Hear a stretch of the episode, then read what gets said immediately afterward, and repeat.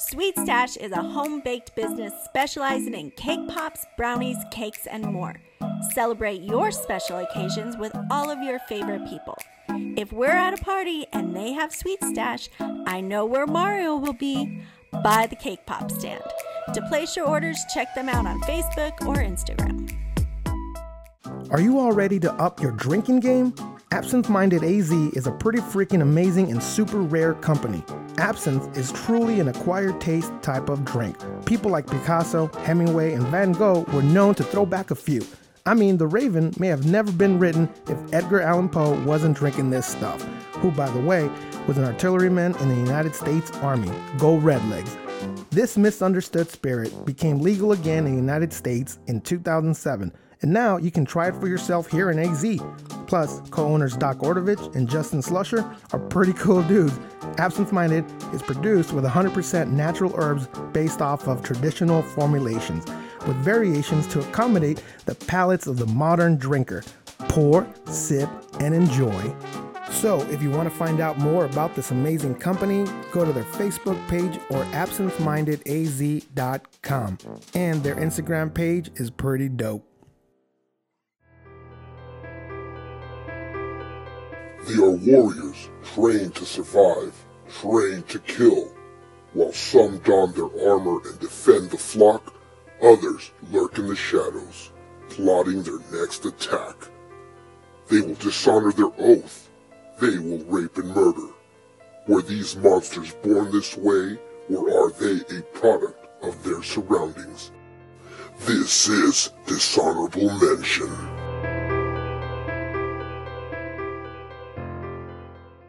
Fallen! All right, all right. Everybody take a seat, grab a drink. Let's get this show started. Welcome back to another episode of Dishonorable Mention, where we talk about the military's worst humans, murderers. We're talking serial killers, the worst of the worst. I am your host, Mario Outside the Wire Aguirre, and with me is the lovely Crystal Reedy. I am quite lovely. How'd you like that for an intro? I liked it Is a lot. Better than than my uh, Screaming? my radio voice. Your banshee voice. it's my radio voice. Yeah. oh, I'm sorry. I get radio and banshee mixed up. Yeah. Oh, you must still be thinking of last week's episode. Oh of yeah, La Llorona. Yeah. The Mexican banshee. That was a good one. People really seem to enjoy that. Oh yeah. There's a there's a La Llorona Mm-hmm. legend for every culture. So I think it it uh it hit close to home for every every child that was ever scared into going inside the house before it got dark Oh yeah. because there was a lady in white trying to get people. trying to to snatch up them children's right. Mm-hmm. Uh, today's a good one. Today's very interesting. It's right up your alley because there's a lot of uh, a lot to dissect with this Mm-hmm. guy. We're talking about Charles Whitman, the Yeah. uh, Bell Tower shooter, or the UT Austin uh, sniper. And if anyone else gets confused, they probably don't. But at first, it confused me because when I think of bell tower shooters, I think of remember when the National Guard shot down um, protesters. Um, yes, It, I'm gonna mess that was it up. Kentucky. That Ken- was was it University of Kentucky? Kentucky, I believe so. um, yes. So that's what I thought you were. We were going on it, but then no. This guy was the original, but I haven't heard a lot about him. You would think that he is. You don't know much, but I'm from Texas, so I know of him Oh, a you lot. probably It's- heard about him yeah, it's it's it's and and Marines know of him too. Oh, okay. because in in the movie um Full Metal Jacket, Okay. do you remember? Mm-hmm. Do you remember that movie? Yes. So when the drill sergeant is talking to them about the importance of uh, sharpshooting, the importance Oh, yeah. of of uh, of uh, rifle training, Mm-hmm. being a rifleman, if you will, he starts describing all these great Marines, these great snipers in the military. Oh. and of course leave it to the marines this is during this is during vietnam this movie Yeah. And this wouldn't have happened that much This later. this happened before yeah. before uh, because the, this was already in the late 60s uh, early 70s Yeah. the movie the when the movie was based Yeah. uh, and so he references Charles Whitman as a great shooter Yeah. Because even he though was. he was as he proved. even though he killed civilians and he was technically a murderer and he's one of those people we call a spree killer Yeah, and isn't it? It's so interesting because now, like,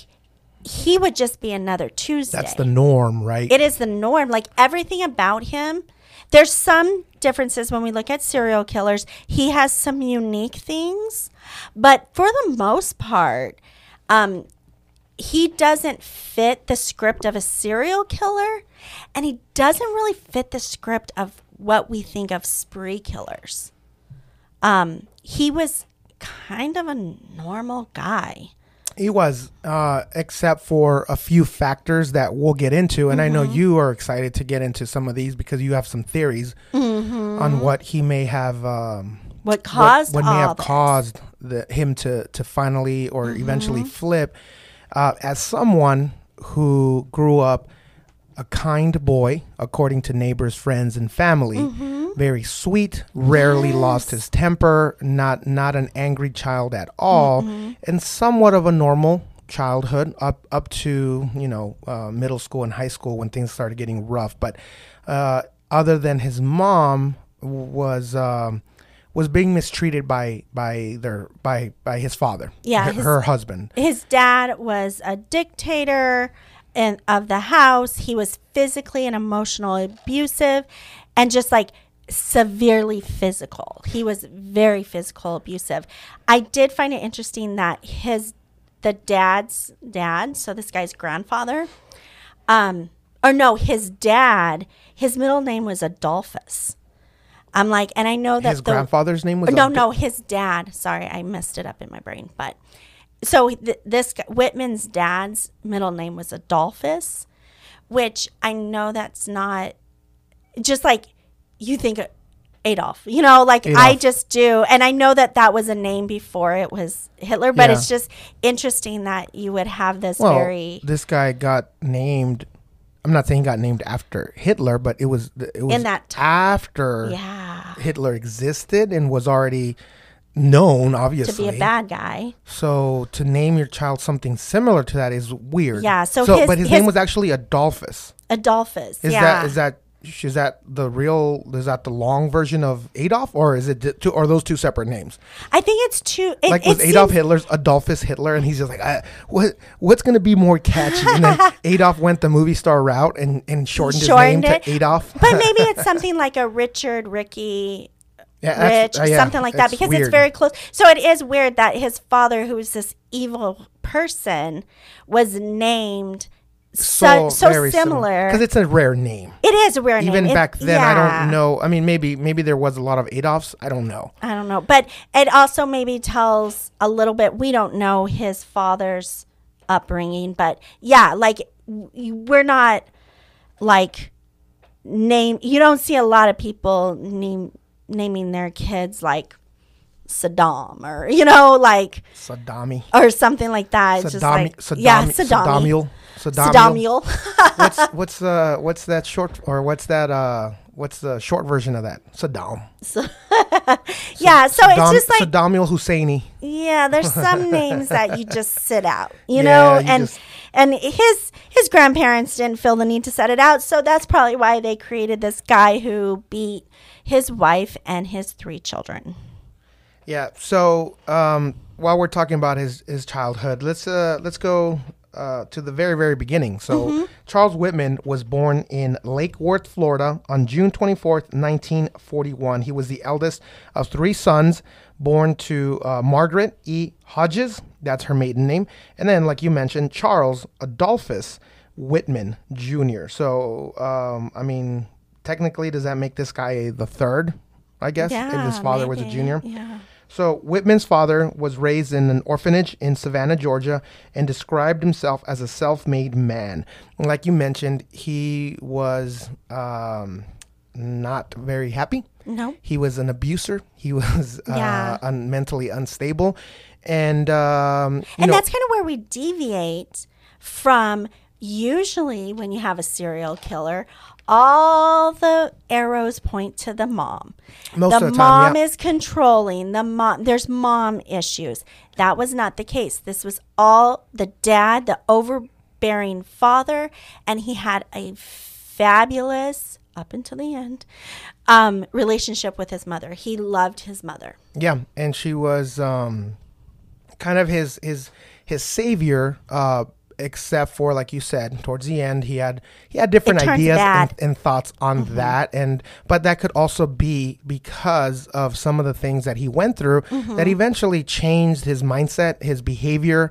Uh, could be part of the military, part of you know taking those beatings from his father, not just mentally abusive, but also physically. Like physically, what did that do? And when you mentioned earlier about how this has so many similarities to today, it's not just about uh, similarities to this, these spree killers or these these active shooters, as we call them. Yeah. Uh, but also similarities to football players. yes So certain certain events that have happened with with suicide and and and acts of violence and, and shootings from and including wrestlers too. yeah Uh, wrestlers go through this too. Of course, we're we're talking about you know some sort of brain damage or uh, even CTE, right? So we'll get into that obviously when we get to the the end of this story. But for now, let's continue with his childhood. So in Florida, when he was 11, check this out. He joined. Oh, and apparently he had been uh, uh, raised on guns too. So Yeah. that was the other thing. Since he was six years old, his father had taught him how to shoot. Took him mm-hmm. out to the range. He was he was already hunting. By the time he joined Boy Scouts at age eleven, it only took him a year and like three months to become an Eagle Scout at the age of twelve. Which at that Most kids are like eight, 17, 18. or, or, or yeah, or or Yeah. even some older, Yeah. right? But he did it in less than two years. Yeah, that is Which at the time impressive. he was the youngest Eagle Scout in Boy Scout history, apparently, Mm-hmm. and uh, that's pretty impressive. Uh, the age of six, he was also um, uh, tested, and apparently had an IQ of 139, which is pretty high. That is pretty high. Uh, the guy knew uh, how to play the piano. He knew obviously Mm-hmm. you know how to how to shoot. He was uh, he had so many talents. Being Yes. an Eagle Scout, it doesn't just mean that he went through certain processes. Like he Mm-hmm. passed all these tests that, like you said, takes people ten years Yeah. sometimes. And at the same time, he had an entire, um, like, uh, robust paper route, they said. So he was making money enough to purchase a motorcycle. Like, When all of this was yeah. going on. Like, he, he was working, he was excelling at school, he was doing well in a social All-American boy. group. Yep. Yeah. Like, people really, I mean, that he never lost his temper. So he doesn't have this um, how a lot of people, when we talk about him, you're like, yeah, they're a little off. Um, he was moderately popular, so it wasn't like he was the hometown hero complex. He was social. So it, it is. It's just another interesting thing about this guy that, um, you know, like Yeah, that's was not- normal. that's It not was- exactly. That doesn't match with what we consider a serial killer or a spree killer, a murderer. Yeah, He, exactly. you're right. He was accepted everything that goes against, uh, socially accepted, I should say, that everything that goes against what we now know makes a killer or even just a uh, uh, uh, a rebellious child. Yeah. Because not once did he rebe- he just kept being successful. yeah. So as a as an Eagle Scout, when he was uh, a little bit older in in high school, as a teenager, he ran groups and he would take these kids out shooting and teach them, uh, you know, all these you know life skills, survival skills. Uh, take them out to the woods and do all these amazing things, and so he was a good role model. Uh, other than the fact that when you look at interviews from people that knew him at the time that were kids, you know, under him, they said the only thing he did show was a little bit of um, what do you call it? Um, he would show off a lot, right? Oh, okay. So he would make them do all these push-ups and sit-ups and try to match him and knowing they couldn't because he was he was also very uh, physical and muscular and he was the all-american kid. When you look at him he's he's he's a white guy with a flat top. I mean he looks exactly like the all-american you know uh, uh, Yeah. like a quarterback from the Yeah. 1950s 1960s right uh, and um, so he he just portrayed this like masculinity Mm-hmm. where he would even put a dollar and obviously in the 60s right Yeah. uh, late 50s early 60s um, you know that was a lot of money Yeah. especially to a kid Yeah. right it's like it's like offering a $20 bill now and going here you go you got here's 20 bucks if you do this so he would challenge them uh, put a dollar on the ground and he would say if you can do what i'm about to do then you can have this dollar Oh, okay. and he would go and he would uh, do a handstand put his legs up against uh, the wall and then start doing kind of like uh, push-ups, Uh-huh. Push-ups, going yeah. up and down right and nobody of course could do that Yeah. they were all kids and so the people remember him doing that kind so of stuff the, so there was so a the little bit of narcissistic the so the the attention grabbing But you could see that because he's so smart Yeah. that he probably knew he was better than people or he felt he was Mm-hmm. better. He was the youngest Eagle Scout. So that's got to get to. It's kind of like becoming famous, right? Yes. You start getting attention and probably everybody was looking at him like this guy's amazing. They're probably telling him how smart you are. Yes. Your physical uh, attributes, you know, and and so obviously that got to his head, which that doesn't make him abnormal. Mm-hmm. No, I mean, but those are things to yeah, those are things to note, yes right? That because you see where that narcissism could lead. come and and you see at the end it ties back Yeah. and we'll talk about that because when he breaks bad he breaks bad So finally, by the age of I believe seven, uh, actually eighteen, so a few months before he graduated high school, um, his uh, father gave him uh, the beating of his life, essentially. Uh, beat him so bad, and then threw him into the pool. Uh, between and um, oh, sorry, let me go back. The reason for that is because he, like most teenagers, went out one night and got drunk and came home, uh, you know, a little tipsy. Uh, and his dad being a, a, a Catholic, you know, being very, uh, very stern and and being very hard on his boys, obviously expected perfection perfection, yeah. And so he did not like this, and his response was to beat him Mm-hmm. and throw him in the pool. So between him being beaten so badly that he couldn't respond and somewhat drunk, yeah that he and- almost drowned in the pool. So it was a very hard experience for him that when he graduated high school, he first thing he did is went and joined the Marines without his father knowing. So, so he turned 18, graduated high school, joined the Marines. His father didn't even find out that he had joined the Marines until he was gone and on his way to Camp Lejeune for basic training. Hmm. So, and his father being so possessive actually tried to reach out to Marines and get him back. And they're like, um, he's fucking 18. Yeah, he's an he, adult. He can And make I'm- up his own mind, and we own him now. So Yeah, exactly. And I'm Go sure that sand. that story has been played out many times. Like you're trying, like people from bad families, their own, sometimes their only option is like, I got to get out of here, and the military will take me in some way. I mean, that's the military has probably saved many, many lives and many, you know, young people when they just needed to get out. And that definitely was his situation. He was like, he needed to get away from his father. yeah. So after joining the military, uh, the Marines specifically, obviously, just with everything we've talked about, um, he was very successful. Mm-hmm. You know, he was smart. We were talked about that. He was physically fit.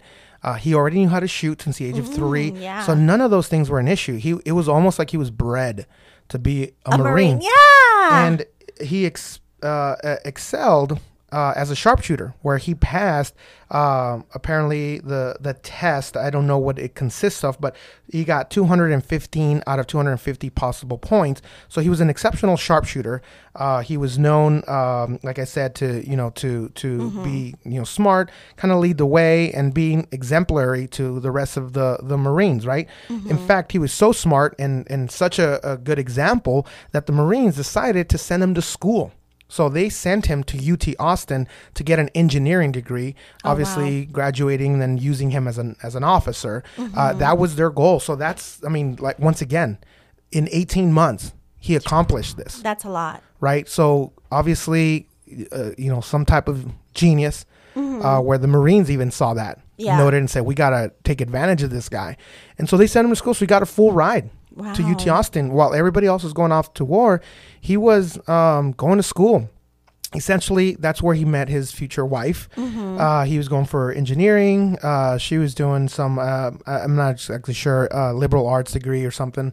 Uh, but anyways, where she became a, a, a teacher, you know, part time to, to to pay off some of the bills, and he was getting, you know, paid to to go to school by the military. So he had a he had a sweet little little gig there, right?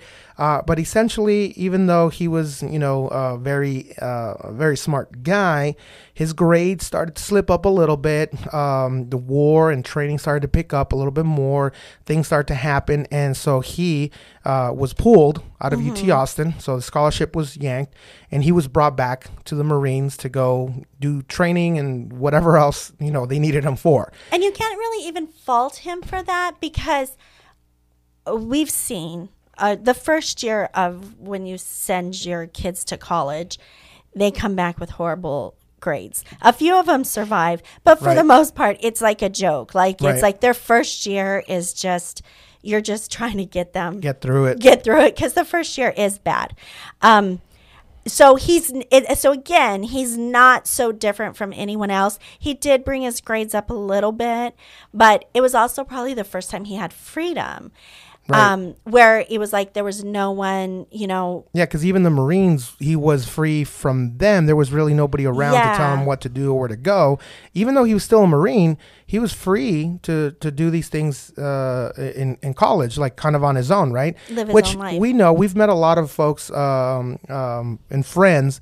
Uh, from the Vietnam era and, and later too, Mm-hmm. that they were sent to school. Nowadays, it, I don't, I don't know if it happens exactly the same way, um, but because a lot of um, um, what do you call it? Uh, a lot of forts and uh, bases have schools or online schools now, Mm-hmm. Yeah, and so probably- you're not necessarily sent to school anymore. Um, Mm-hmm. I uh, wonder if he would have done the better. same way as they w- used to. yeah, like I wonder if they would have done better if they went to like, um, like if that made him join like an ROTC program where he was still held accountable or something. But I'm not, I'm not sure. I mean, if you guys know more about this stuff nowadays, how it works, let us know. But as far as I know, it's a little bit different. Back then, they would just send you to be a civilian and still pay you your military rank, like Yeah. or whatever you know, as an E5, E4. They were still getting paid, but you were not having to to to to report to your unit. You literally were a student. You know, and we know several people that were kind of like that. And so some of the standards maybe go away and like you said you you have freedom for the first time. And you know because you went from home where you had no freedom uh lots of discipline and beatings to the marines uh pretty much the same thing. Yeah, beatings i mean you know uh, uh, you know for for the right reasons but you know no real freedom and training every day. And now all of a sudden he's out and he meets his girl and he's you know gonna get married or she's his future wife. And i think actually got married during this time. So anyways going back uh his grades were not as as as good as they expected and like i said with things ramping up in the military he got pulled back. And so he, this second time around with the Marines, did not do so well. Um, he was gambler. Aside from you know all these other talents he had, he go, he was uh, he was an addict to, to, to gambling, and so that essentially got him in trouble with the military. Uh, but then he eventually got in real trouble when he uh, got caught with a personal weapon on base, which you, you're you're not allowed on, on, on, on bases unless you, you have certain permits, right? Which obviously he didn't. So he got in trouble for that, but he also got in trouble for threatening a fellow Marine because he owed him 15 bucks you know uh, and so it's kind of it's kind of crazy that that's the reason he got court-martialed uh, at the end of the day he did get kicked out of the marines but he did get a general discharge so not not as negative because you know um, a dishonorable discharge would would have been uh, you know detrimental so uh, uh, um, a general discharge doesn't really mean anything. It just means you're you're done with your your mission, right? And so he got kicked out of the Marines. So he went back to school. So obviously he was still interested in becoming an engineer. Went back to UT Austin, back with with his wife, and uh, things started to get a little dicey. Uh, there the reports of him starting to be a little bit more possessive, angry. Uh, even uh, some Marines and some other students, fellow friends of his, uh, stated that he would make comments like, I could take out a whole unit from that bell tower, pointing at the bell tower in UT Austin, Yeah. University of Texas. Uh, and as veterans, we know we have friends. We talk about these things like, look, you know, if you had to do this, what would be the best way to go about it? Yeah. and we always look at the terrain and we look at, you know, certain things and we joke about it, uh, or we just kind of make those comments because as a historian and as a tactician, you know, in the military, we kind of love talking about these things. We get trained on them. And so you're always trying to figure out what's the best way to win a certain battle, right? We don't ever really mean that we're going to be killing civilians obviously but you look at those high points you know and you're like i wonder what you could do from there like i bet you could do this so much damage from this point of view from this this and so i think what happened is most people just kind of looked at him like eh he's a veteran. He's just talking out of his mind or he's just going back to his kind of his his his his, his military days right? Discussing some sort of tactic. He'll never act upon that which is what everybody thought. And that's kind of what we think. When we talk about these kind of tactics or when there's ever mass shootings we as as veterans we always kind of try to dissect the situations of like oh you could have done this better you could have done that worse right? As dark as that might sound that's just kind of in our in our nature to dissect. It's like a guy uh, a, um, a guy doing the the what is it called? Monday mon, uh, monday, Monday morning, quarterbacking? yeah, yeah. Quarterbacking. yeah, and so it's the same thing, right? We we we if you used to play football, you know a little bit of of uh, the tactics, and you always talk about it, and you try to say, well, it should have done this, should have done that. Well, military's no different. we kind of we like to you know uh, discuss tactics and things like that. But like I said, ninety nine point nine percent of the time, we're not acting on those thoughts or those ideas. They're just ideas. They're just discussions of tactics, what could have been done better or worse, things like that, right? In the military, we have what we call AARs, which are after action reviews, and that's essentially what we do. When these things, when these tragic things happen, we cover all the, you know, you should have done this, should have done that. Anyways, my point is that that's how they took it. They took it as he's just talking out of his ass. Uh, little did they know that he would actually follow through with that. So. All right, you got something else? No, it's So I see you very um, captive over there. If not, I can I can move on to to the day of. no, it's just really interesting. Um, that also in that time he started um, some drug use, but before you get into the day of, I think it's in all fairness to report that he sought help. Like when it started coming down, um, like some of the things, and I feel like I'm defending this guy because out of all, because you know I hate dishonorable mention. Yeah. Like these people make Well, you hate the blood. you hate the topic Yes, because I it's so hate- tragic. Yeah. and and it and it it does affect me like i'm like i get so sad for the victims and we're not talking a lot about the victims and the crimes because sometimes that's you know um that's not entertainment you know like Yeah, to it's get not- all, we're not talking- yeah, we don't not get in the off- gory details because it kind of it Right. gets too much we just are like trying to get in the mind of someone and i've never had someone that i kind of I mean, at the Understood end of the, a little? I- that just from a psychological perspective, All the red flags were there. um, there were red flags, but there was also things that he was doing. Like, for example, he um, did hit his wife twice, and he did tell his friends that that he was he was so sorry for that, and that he really, really um, um, wanted to make sure that never happened again because he didn't want to be like his father. So he knew that this physical violence wrong. was wrong. And then his mother finally was able to leave his um his father Right. Asked for a divorce way back when that was tough to do. Yeah. He loaded her up, moved him out by him. Um, she stayed with them until they, she got an apartment, she got a job, she was living, you know, an independent life. And those are all signs of like this empathy, em, em, empathy he has for others. Like he did not want to hurt others. Um, he Yeah, he showed. He knew it was wrong. Yeah, he displayed those signs that he understood, um, and so you're absolutely right. He moved his mother in May of '66. Mm-hmm. Uh, August 1st of '66 Mm-hmm. is when all this went down. So, um, not too long after he moved his mother. And the reason why I'm, I'm bringing that up is because um, there was, other than the shootings, the tower shootings, there was other two other tragic deaths um, that happened before the shooting. People don't necessarily talk about these two murders. Uh, they just talk about him as the shooter, but they don't discuss these other two. and People don't know about it.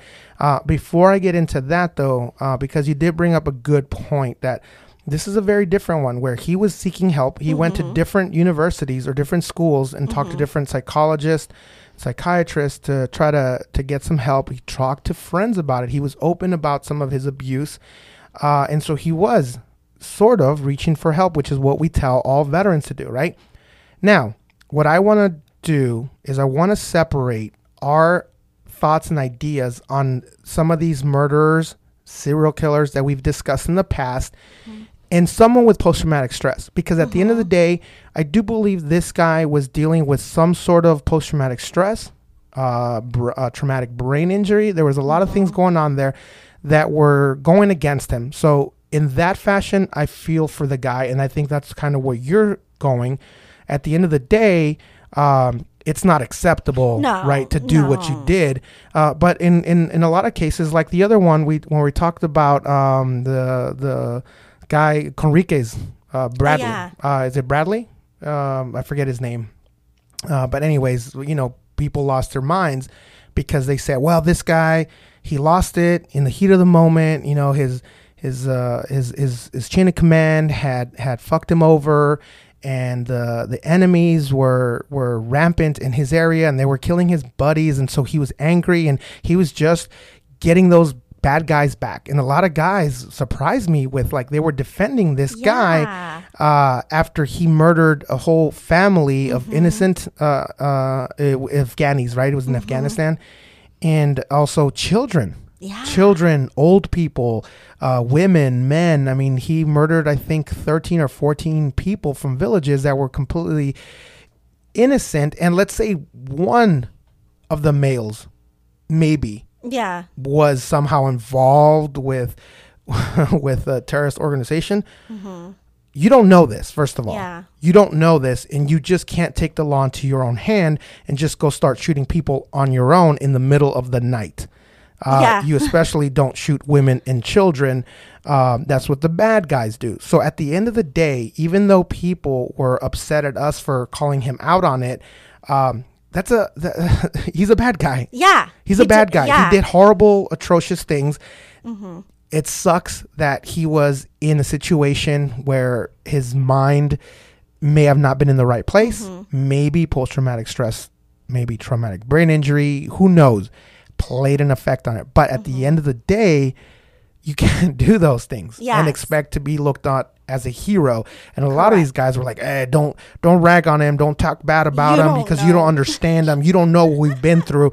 It doesn't matter. At the end of the day, we know what happened, and it was not a good thing. And anybody who's willing to kill children deserves a dishonorable mention, right? Yes. So my point to this is this is sort of that same Mm-hmm. situation where you can feel for the guy. He obviously was reaching out for help. He was failed by the systems, uh, but at the end of the day, Mm-hmm. we can't react in these ways, right? And if if you do, there is something wrong with you. And unfortunately, after it's all said and done, there's no more help once you've committed murder. I mean, Yeah. you can get help in prison, but you're gonna go to prison. Like, yeah, there's no excuse that's going to get you off. And even with this guy, with all of like, like the system did fail him. Um, I'm sure with his childhood trauma, there were um, they probably today they would find CTE. Um, there was a lot of a lot going on physically with him, but and he even went when we say he went to all these doctors the last psychiatrist that he went to was a female and she literally verbatim almost said he did what he said he was going to do.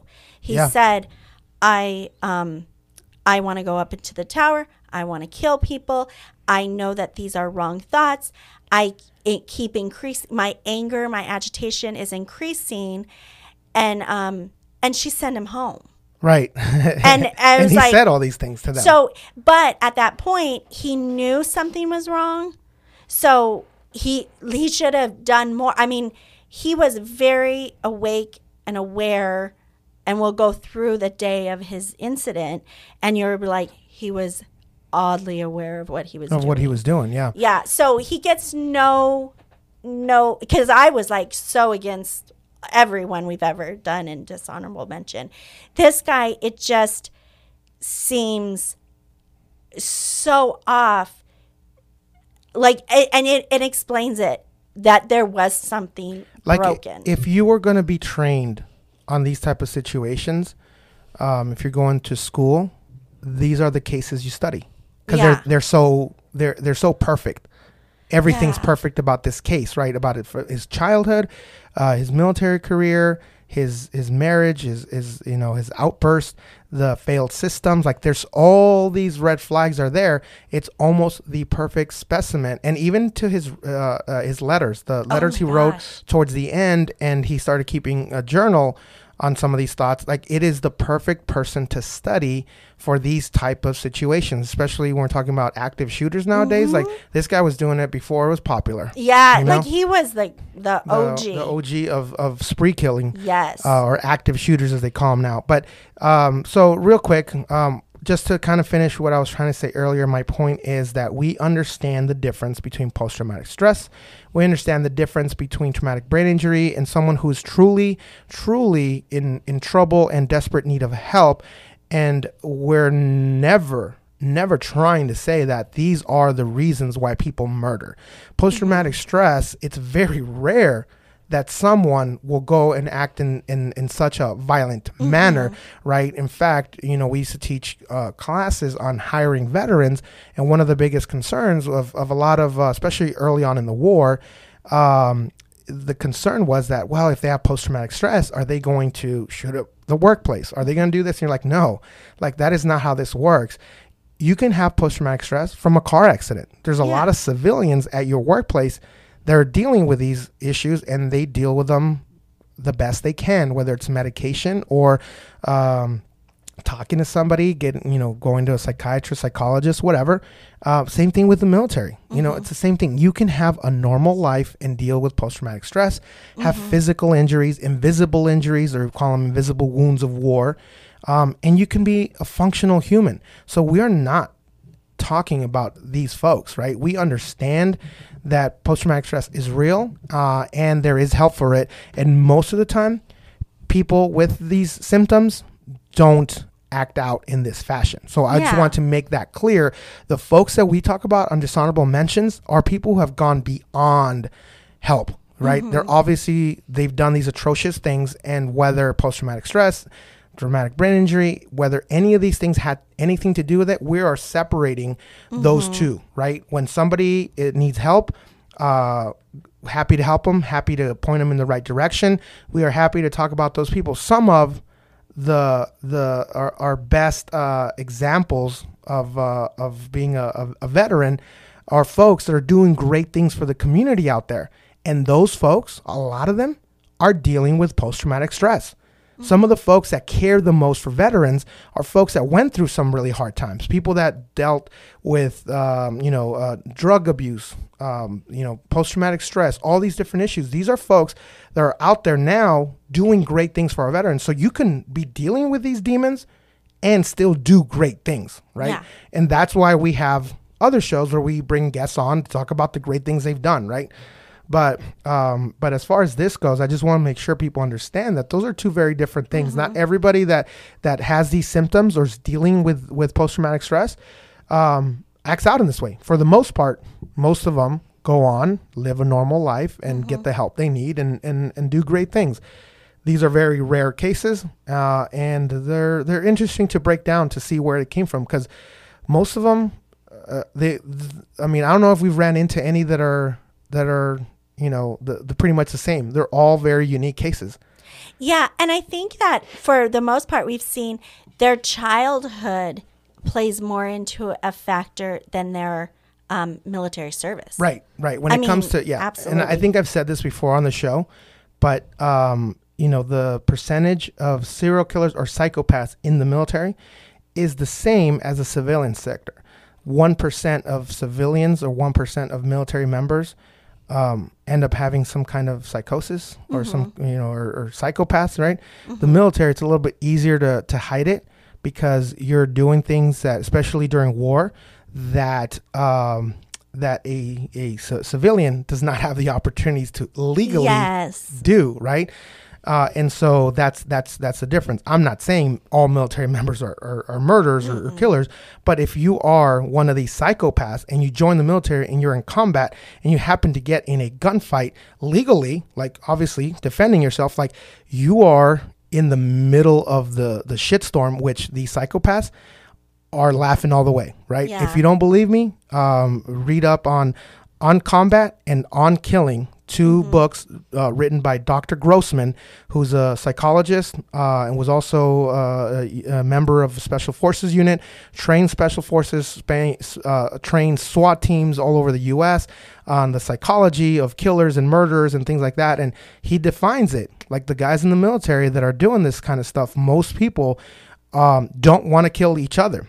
You know, Yeah. even a good soldier will do the right thing because he has to defend himself and his and his and his uh, you know and his uh, his his, uh, his fellows, his battle buddies, if you will. Uh, but very few of those are doing it with a smile, and it's these that one percent that's out there. So it's just kind of weird that it both in the civilian sector and in the military sector there is one percent of that population ends up being psychotic or murderers. So, anyways, just a little little tidbit of information. So now we can get on. Now we can get on the into the day. day of. So August first, August first. Um, so we mentioned he had just moved his mom to Austin from Florida. She divorced his his his father, and he moved her up to Austin. So May is when she ends up in Austin. August first, he ends up. The day was a normal day. Uh, ends up going to lunch with his his wife. Picks her up from work, from her summer job. Uh, then meet up, they meet up with some friends and takes her home. Then he goes and visits his mother. At this point, he had decided on what he was going to do. He was going to enact his thoughts, and that was get a bunch of guns, which he had bought. He had bought extra guns. He already had some. Bought a knife and he bought a um, binoculars a few days prior to this. So he was already prepping for this uh, because, and this is going to be weird, he did not want his mother or his wife to find out about what he was about to do. He mm-hmm. decided to do the logical thing, which was to murder his mother. Mm-hmm. He choked her out, then he stabbed her, then he put her in bed, covered her up as if she was asleep. Mm-hmm. Then he went home and his wife was already in bed. This is, I think it was like 3 a.m. in the morning. So this is why I was going to say he he did it the day prior, but he actually did it in, in, in the morning. So it was, it was August 1st that everything went down. Um, cause it was 3 a.m. in the in the morning when he went home and stabbed his wife in her sleep. Just stabbed her three times in the chest, you know, just killing her instantly. So these are the two murders that people don't talk about. It. Altogether, there were 16 murders, um, 14 murders, or 14 people that he actually shot and killed pretty much instantly. Uh, one, uh, making it 15, was a fetus. And then the 16th person died 30 years later from injuries sustained from Oh his shooting. gosh. So that's what totals 18. But then altogether, there was 18 people because he murdered those other two with, Mm-hmm. with his knife. So altogether, he murdered eight. He's responsible for 18 deaths and 31 injuries Mm-hmm. Oh on, on top of those other ones. So he caused a lot of destruction, right? And this is very, very typical. This is when he becomes your average um, psychopath. yeah, he just Um, lost it. At that point, there was nothing it. more. That Yeah. he was actually writing his letter very detailed, like, this is what I'm going to do. I'm very sorry for it. I'm going to kill my mother. Um, and he explains that he does not want them to know what he did. He knows he's about to do bad. But we see this all the time on the news. I mean, it Yeah. feels like every week someone does a murder suicide. And the murder suicides are absolutely like when they kill the wife and the kids, it's that they know that they're about to be all over the news. They're going to bring shame. There this is where our, our we really see his narcissistic personality come out because the same guy that wanted to all those kids to know that he could beat them in push ups, now knows that he's going to do something horrible and he does not want his mom and his wife that he loves so much and he writes this in the letters that they were everything to him. He's so embarrassed and he's so like he's he's preemptively embarrassed. He doesn't want them to know that he's this evil person. So he kills them and that's what you see all the time. But then when you read more on that, um, I know that you're saying he was narcissistic in a way that he didn't want them to look at him in a bad light. yeah But when you read more about this, and maybe you can speak more on this too, but they say that a lot of serial killers or a lot of murderers, before they're about to commit these murders and kill their families, their excuse is that they didn't want them to be part of this or, or remember him in this way. yes Uh, and eventually, it's it's not necessarily um, that they don't want to be looked on or looked at in a bad light. It's almost just an excuse. To I don't know what that that means, but uh, essentially what they're trying to say it's not it's not really reflective of their their shame, more of an excuse to just murder. So I don't know what if you want to add to that or what, but that's just kind of what I'm reading. So essentially, they're they're trying to say that it's just an excuse. It's it's it's a, it's an excuse. It's not it's not a lot of them do this right? And so what what what is the reality? If if not an excuse what is it then? That why do they murder their families before that? Like are they that psychotic? Or like that is the way that they get through it? Like the way they get through the murder of their family members is by mm-hmm. saying it's what's best for them? Yeah when we I mean- clearly know it's not. It's not. Well, that's the, I, to me. I think that shows the narcissism because they're like, oh, this is that they can't stand the idea of anyone thinking bad about them. even though they're not going to be around they're not they're not going to be around but they don't they want it's a control thing i i Ah. want to control like right now today my i am my mom's savior because i got her out of a domestic violence situation i my wife and her family love me that my wife thinks you know they must have had like had a great relationship. He had nothing bad to say about her. And i think it's just like it's like the people who there's most people can make a mistake and they're just like oh look i made a mistake. Yeah. Insecure narcissistic people they make a mistake and they get mad. Like they get mad. They have to deflect. They have to show because Blame they others. can't handle someone seeing them weaker or less than so his deflection is by saying that he's he's he's protecting them yeah from he's protecting the, them from from the from heartbreak. the, the heartbreak the bad news the thoughts that he's this bad guy and that is his excuse yeah. for murdering them so obviously um yeah there there there's there's a lot going on there yeah right? but really it's like that he doesn't it's it's about want himself them to see him. Right. Yeah, he wants them. It's like, okay, now you die and you never have to. I mean, it's why half of us obey the laws because we like laws. The other half of us just don't want to be on the news. don't want to get in trouble yeah Yeah, you don't want the neighbor. what, yeah, whatever. What what always kept me out of trouble? Well, what, what most of the time kept me out of trouble was the, the um, someone once told me is like he's like don't ever do anything that'll get you on the news where your grandma would read it and be ashamed of it. So unless you're okay with your grandma reading about you on the news, don't do it. Whatever it is you're thinking of doing, right? And that kind of got me, you know, eh, you know. But I'm Catholic, and so there's always Mm-hmm. that guilt. I was gonna say, I was like, oh my gosh.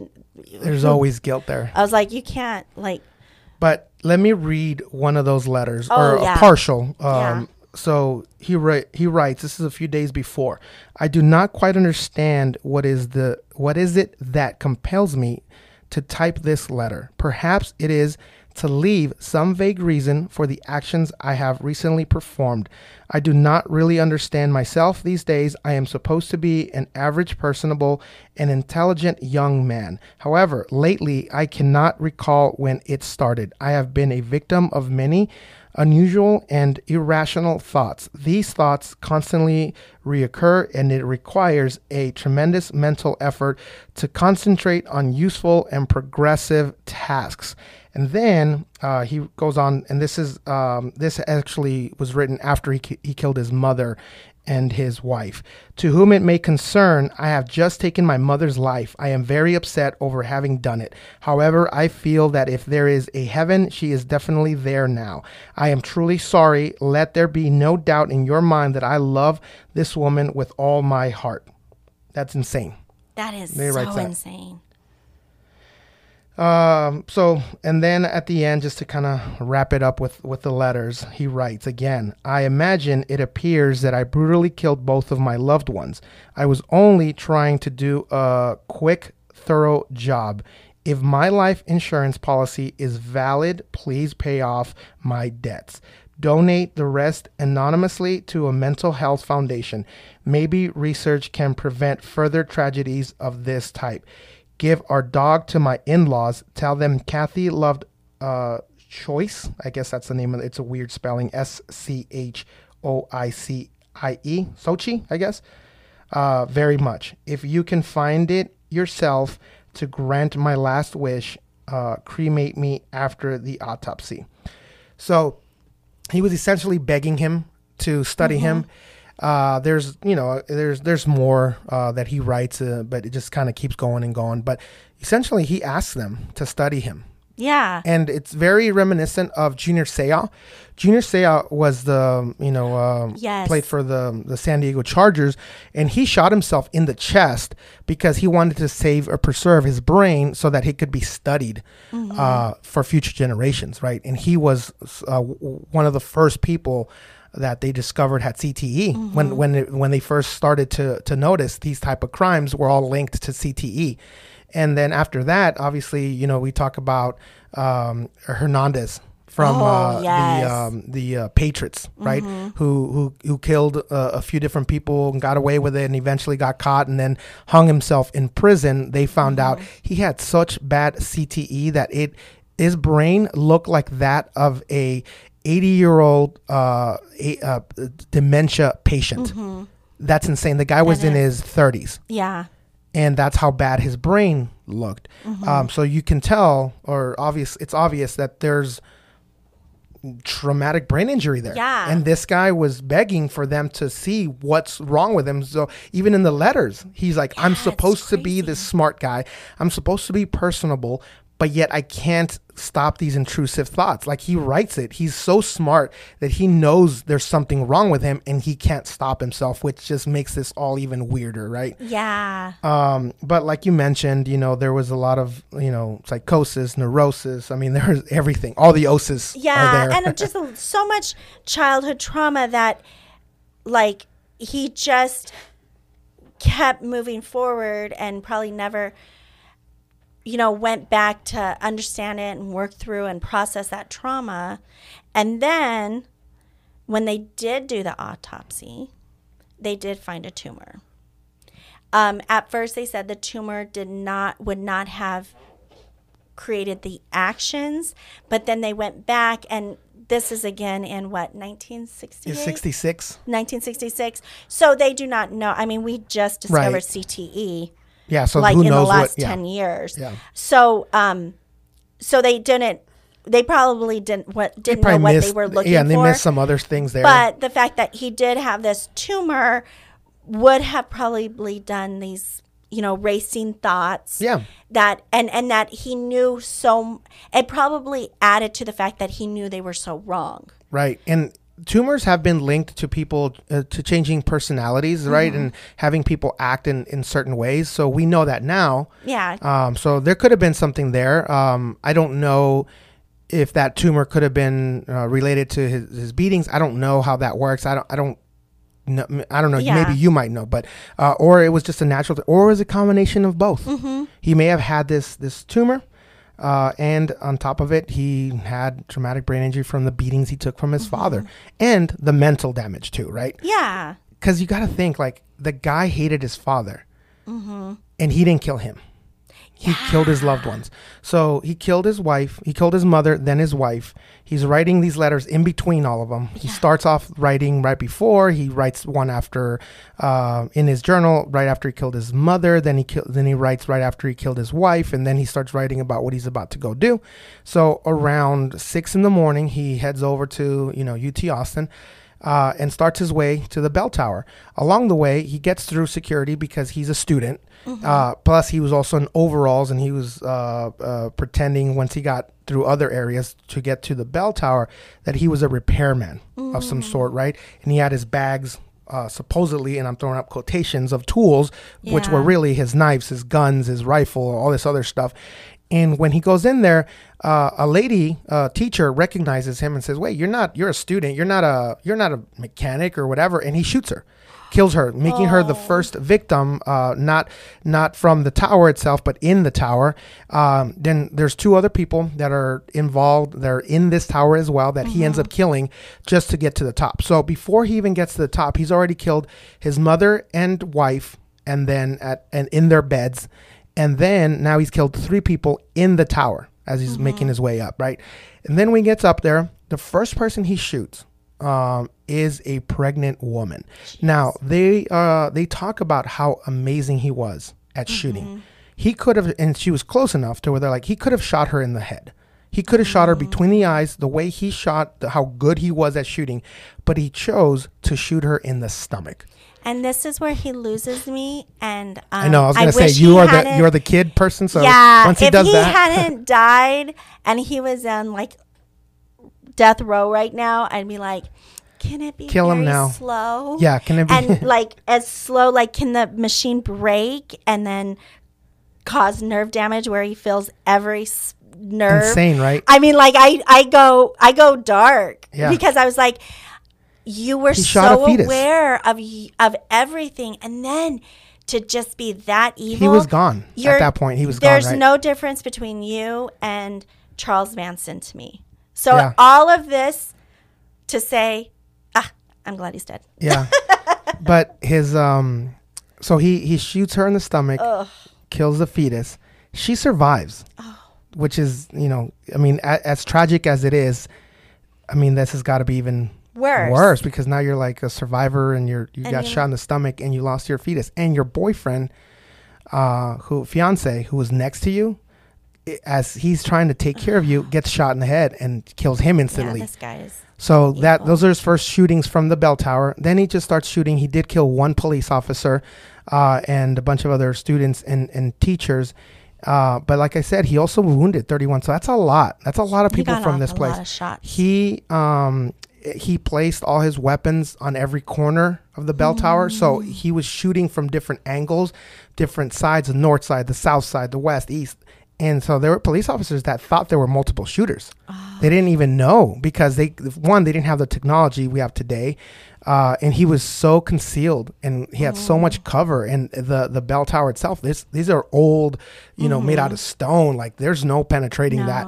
And the cops, all they had were their revolvers. They didn't uh-huh. have rifles back then. So a lot of cops ended up going home to pick up their personal Oh. rifles just to be able to shoot back. I mean, that's how crazy I, I'm now proud of that. civilians So in well that's texas for you baby Yes. that's texas for you and um, there were civilians that had went home and brought their shotguns and rifles Yes. in fact um, when they finally decided that they that something had to be done someone had to go up there Mm-hmm. there was no even real tactics because they didn't have radios to talk to each other so they literally had to run around and because they had to hide from this guy because he was up there they it was so difficult to reach each other and say Jesus. let's do this and do that so they couldn't even communicate Oh my god. he had them all pinned down all around. I mean, this this this went on for a few hours, and uh, I think ninety minutes is is the the whole thing, you right? But he just kept shooting. He had so he had like bought I Mm-hmm. Oh my think seven hundred rounds of ammunition, so he was set for the long haul. Um, Doesn't this don't doesn't it take you back to Vegas? yeah, The Vegas that's- shooting. it sounds like and, the Vegas and shooting. if yeah. that guy left not one word of why this happened, but I wonder if they looked through. Was this like his idol or something? Who knows, man? He didn't. But that so one, the Vegas one, is very weird because we know nothing. similar. Yes, We know like very this- little of that guy. This guy, we know everything. We know Yeah. what his thoughts were. And he wrote it all That guy was nothing. Nothing. He came out of nowhere. It's like a ghost. Um, but yes, very rem- reminiscent of the Vegas shooter. Um, so eventually, this group uh, decided to to climb up the tower, uh, and I believe it was two police officers and one civilian who said, I'll, "I'm coming with you." And at that point, they're like, "Yeah, we need all the help we can get." So a civilian armed with a, a shotgun, one of the cops with a rifle, and the the the main guy, um, I forget his name, but it was some Hispanic dude. Uh, he um, he had a he had just a revolver, and he went in there. And as they're going in there, they're seeing they they find the three different bodies that he had killed throughout the way, and so they make their way up there. And so they get up to the tower and they get the civilian guy. Would, I'm still shocked. Like they're still like, we need all the help we can get. So Like nowadays lottie you'd be like, everybody. yeah, get the hell, get the hell out. We got this. But no, they're like, no, we need you. So the one guy goes uh, in one direction once they get up to the, the top, and um, as they're climbing out, and they notice he is on. Uh, I'm not sure which side, but let's just call it the north side of the tower. So the the civilian goes east, and the two cops go west, and somehow um, I'm assuming this was an accident because that's the way they make it sound like it is. Um, if it was um, if it was planned, then kudos for them. But I think this was an accident. The, the civilian ends up dis- accidentally uh, discharging his his his shotgun, Oh, uh, and so it gets uh, Charles attention. So he looks to his to his left or, or east because he hears this gunshot. And he's like, "What the hell?" And he gets his attention. It's like there's someone up here. As that happens, the cops are like, "Oh shit!" Like he's looking the other way. So Yeah. they come around and pin him. He's sitting against the the wall, and they just unload on him.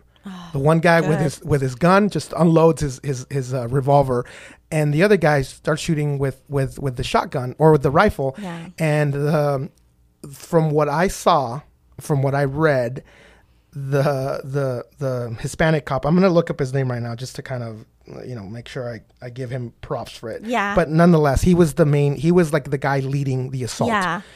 He takes the gun or the shotgun. Uh, I'm sorry, the rifle from this Mm-hmm. other cop, and goes up right to him and shoots him right in the head Good. just to finish it off. Just right. like unload, like leave nothing. which is kind of all the yeah, ammo. which is kind of cool because you know, it's like like you- you, don't want to go. Th- Yeah. Just this guy is. Oh, his name is Sergeant Ramiro Martinez. I wanted to make sure he got credit for that. Ah. yes. And then Patrolman Houston McCoy was the um, the other police officer.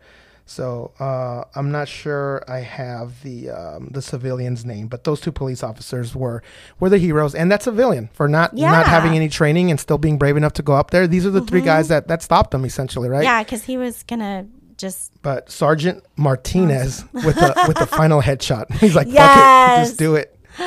That's awesome. So um, that is um, how this story uh, tragically ended after Mm-hmm. 90 minutes uh, of of him shooting from the bell tower. And like I said at the beginning of the show, if you're from Texas, you know about this oh, because it's super popular. Uh, it's it's it's everybody knows this story, um, especially because you know it happened in UT Austin, one of the more popular you know Yeah. universities in, in the country, especially in Texas. So that is our dishonorable mention Oh for today. Charles Whitman, sir. Was a a weird one. You are yeah, you are a, a mystery, an enigma, a murderer, a spree killer, and you deserve the dishonorable mention, especially Yes. in Crystal's eyes after killing a fetus. Yes, like I was trying I was trying to hold it on and I was just like perplexed and then I was like, eh, nah. I'm glad you're dead. Yay, Ramirez. That Yeah. shot you in the head. Man, you are so What? racist. Why? You always, I don't know why, you always, when you talk about Hispanic person, you always say Ramirez. Like every Mexican, it's Martinez. Oh, Martinez. So, Ramirez, because uh, probably you're talking about just Richard about- Ramirez? Maybe that's what. Oh, that was a- I'm sorry. That's all right. I'm I sorry, forgive you. Mr. Martinez. I forgive you, Thank you. but it's just funny. Mr. Sanchez? nope.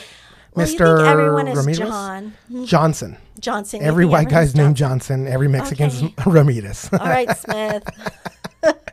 we're not racist. We're dumb. okay, there's a difference. Yeah.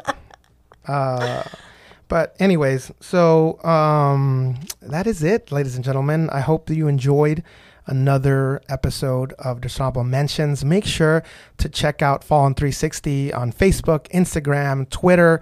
Uh, just you know, so that you know exactly what's coming on uh, for next week, for next month, and uh, follow and make sure that you are uh, listening to our uh, sponsors at the top of the show because we've got some amazing sponsors, some local businesses, uh, Sweet Stash. Uh, remember, check them out on Instagram and Facebook. Uh, same thing with Absinthe Minded. Go to absintheminded.com for the best absinthe in your life. If you've never had absinthe, uh, you got to try these guys out too. So, and don't forget, we have some uh, other partnerships as well that we're developing a few more stuff. But as uh, for now, go check out combatflipflops.com uh, for 10% off. Use promo code Fallen360. Same thing with uh, blackbeardfire.com. So, Blackbeard Fire Starters. Uh, they got all your outdoor needs as far as uh, fire starters go. They've got this amazing uh, lighter that is uh, pretty much looks like a like a little lightsaber. It's like advanced technology. It is waterproof, weatherproof, windproof, and ever. And let me let me see. I don't know if you can hear that. That's the that's the little lasers. The cross. That's why you were. Um, this is an amazing product right here. You were lighting Easton's birthday cake With this lighter, it, yeah. and one of the kids was like, "That's a taser," and It I looks- don't know why he said that. Now I do. Because it sounds like a taser. It sounds and it looks like a little taser. It is, but this uh, out in the in the woods, um, you get it wet, it'll still work. Oh, that's and it's awesome. rechargeable too, so it's a pretty cool little thing. Comes with some uh, fire sticks as well, so Oh, you'll never you can get these bad boys wet as well, and you can always uh, start a fire with them as well. So check them out. Once again, combatflipflops.com. Use promo code Fallen360 for 10% discount. Use that same code all no spaces, no capitals, just Fallen 360 uh, to get 10% off at blackbeardfire.com as well. Yay. Thank you guys for joining us. You guys are amazing. Uh, we love you guys for all your support. Thank you uh, for Crystal Reedy. I'm outside the wire Aguirre. Take care.